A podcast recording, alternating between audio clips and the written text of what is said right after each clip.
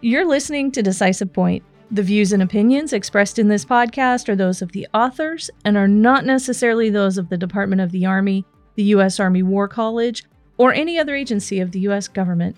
I'm talking with Dr. Conrad C. Crane today, outgoing acting editor in chief of Parameters, to get a preview of what's in the autumn 2023 issue of Parameters.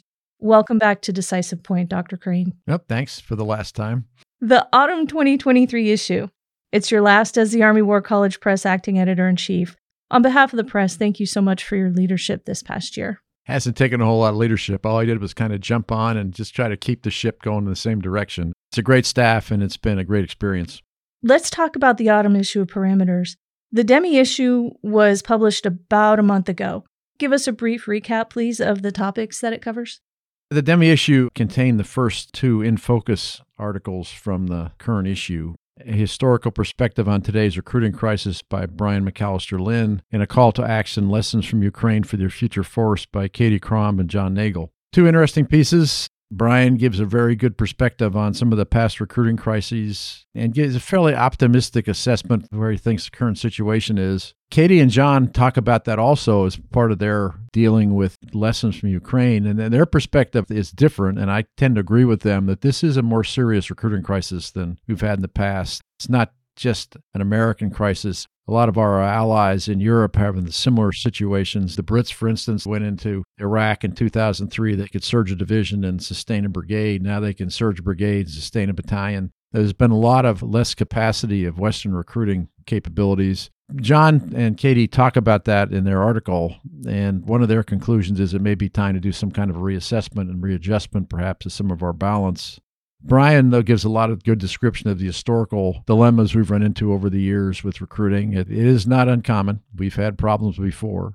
But I think that John and Katie have a better grasp of the current situation. And they talk a lot about other things, too, from Ukraine, other things that need to change. It's obviously been a very different kind of war between Russia and Ukraine. I was actually at a session at Futures Command with General Noreiny, and one of their visiting discussants had this view of future warfare but when asked where the Ukraine conflict was, he had to back off from mm-hmm. where they thought warfare was progressing, that there were a lot of things that had not gone as fast as they thought they would. And I think that's one of the great lessons from watching Ukraine and what's going on. And I think it's a lesson about all kinds of evolution of warfare that some things change and some things don't. Some things change quick, some things change slow. It never quite goes as fast or as far as some of the theorists think it is. So we need to somehow balance the change with the continuity as we deal with future war. Really, both the articles will give you a lot to think about where we're going in the future. What can we expect in the full issue? Well, the full issue's got a couple sections, one on strategic challenges. Luke Bellocchi talks about Taiwan, it was interesting reading that article, The Strategic Importance of Taiwan, the United States, and its allies, Part 2 Policy Since the Start of the Russia Ukraine War. It really looked at current dealings with Taiwan. But the thing that struck me was that as he talked about trends, where there is a large element within China that's getting more aggressive, talking about incorporation of Taiwan back into the fold. At the same time, there's an increasing sense of independence in Taiwan. So it seems to me those are very conflicting trends, and uh, we're caught in the middle.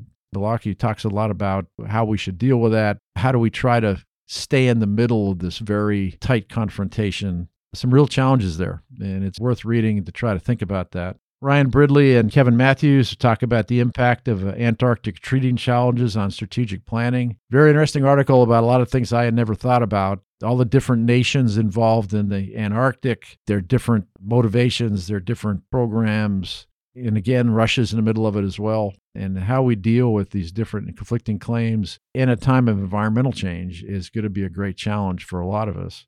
This whole issue has an interesting shift in perspectives here and there. The third article on strategic challenges by Caitlin Irby on U.S. Russia foreign policy confronting Russia's geographic anxieties. Irby really tries to present an argument that we need to be more acceptant of Russian desires and deal with them a little differently and be more open to some of their concerns.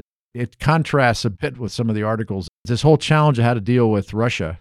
Caitlin tries to talk about the, the historical background and why Russia's attitudes about borders are the way they are. And there are actually some very valid concerns there concerning recent Russian actions in Ukraine. Some of the concessions that the article proposes are going to be really hard to get acceptance for, I think. Then there's a section on historical studies, urban resistance to occupation, an underestimated element of land warfare by Kevin Stringer and Jel Hoovied. Really interesting discussion just of looking at the Dutch experience in the latter part of World War II and how they dealt with the Germans' very tough occupation, very difficult engagements in some of the Dutch cities, and try to take some conclusions about future urban warfare and how we would think about it. I agree. It's an underestimated element. The requirements for activities in urban areas are significant. To be honest, from my own view of history, we want to avoid any kind of action in an urban area. It takes too many forces. We don't have enough really to operate much in a major urban operation. We've got to figure out a way to deal with the situation with the least possible force. The article really talks about the difficulties of combating urban resistance and some of the tactics and techniques they can use. Then there's Wilson Jones did a piece on the Chechen Kadyrovtsy coercive violence in Ukraine, which is the Russian use of some Chechen elements in supporting their operations against Ukraine. Another aspect of this Russian offensive in Ukraine and how to use other elements of their national makeup to facilitate their operations. Again, the more challenges and how to deal with this coercive violence that they brought into it. You know, we've seen some of it with some of the recent involvement of these other elements official Russian military is bringing in all these other elements into the conflict, and it seems to have good points and bad points. And this is another aspect of that, looking at the Kadyrovtsy group. It's one of those challenges we're going to have to deal with as we deal with the Russians. Again, a lot of focus in this particular issue on the Russians. Then we've got uh, a SRAD Director's Corner, the U.S. Army War College Russia Ukraine War Study Project, talking about how the War College is trying to deal with elements of the continuing conflict in Ukraine. I was actually at a conference earlier this year, and, and there were a bunch of people there from RAND who were talking about how they thought that the Ukrainians were going to run over the Russians when they started the new offensive this summer. And I expressed some doubt about that. And so far, I think I've been upheld. It's pretty frustrating.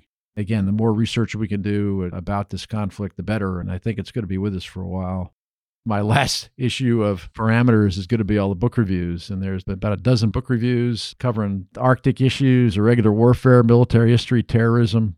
There's some really interesting books described. I, I would actually highlight one myself. Nelly Lahoud's The Bin Laden Papers How the Abbottabad Raid Revealed the Truth About Al Qaeda, its leader, and his family. Really detailed analysis of Osama bin Laden's logic and what he wanted to do. And I've already done some things like sent some notes to authors who wrote books on Afghanistan and mentioned the fact that you need to read Lahoud's book because your conclusions about some of bin Laden's objectives with his attacks on the United States were wrong. He did not expect the repercussions that he got. He expected a few cruise missiles. He didn't expect the full invasion of Afghanistan and all that happened later. And that, I think, was one of the things needs to adjust some of our thinking about bin Laden and our thinking about the whole reaction to those tragic attacks in 9 11. That's typical. I think it's another rich collection of ideas in the journal. I think it will provoke a lot of thought.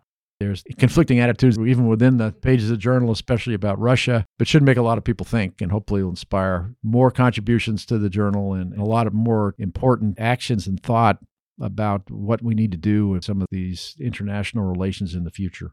But it has been a great pleasure to be involved with the journal. Uh, I think this is a very nice finish to my career, and I wish them continued luck and the readers also the continued benefit of engaging and reading all the material.